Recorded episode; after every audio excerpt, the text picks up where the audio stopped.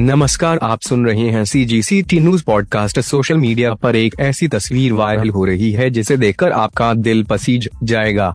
यह तस्वीर वास्तव में इंसानियत का पाठ पढ़ाती है और दूसरों के दर्द का एहसास समझाती है। इस तस्वीर में दिखाई दे रहा है कि पुलिस का जवान शहर के बीच चौराहे में अपनी ड्यूटी कर रहा है। इसी दौरान सिग्नल रेड हो जाता है।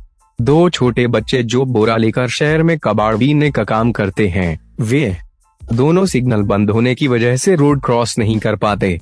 इनमें से एक बच्चे ने पैर में चप्पल पहनी है, जबकि दूसरा बच्चा नंगे पैर है। भीषण गर्मी में तप रही गर्म सड़क पर एक जगह खड़े रहने से उसके पैरों में तकलीफ़ हो रही थी।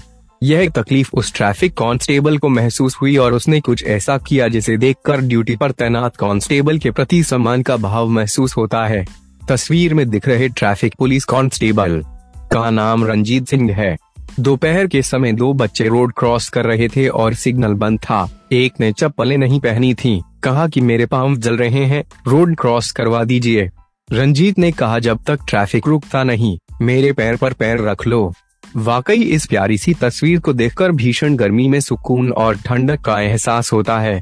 उस बच्चे को ट्रैफ़िक जवान के पैरों के ऊपर पैर रखने से जो राहत महसूस हुई होगी, उसे हम भी अपने दिल में महसूस कर सकते हैं। बाद में पुलिस जवान ने दोनों बच्चों को सुरक्षित सड़क पार कराई और बच्चे को चप्पल भी दिलाई। सी जी सी टी न्यूज़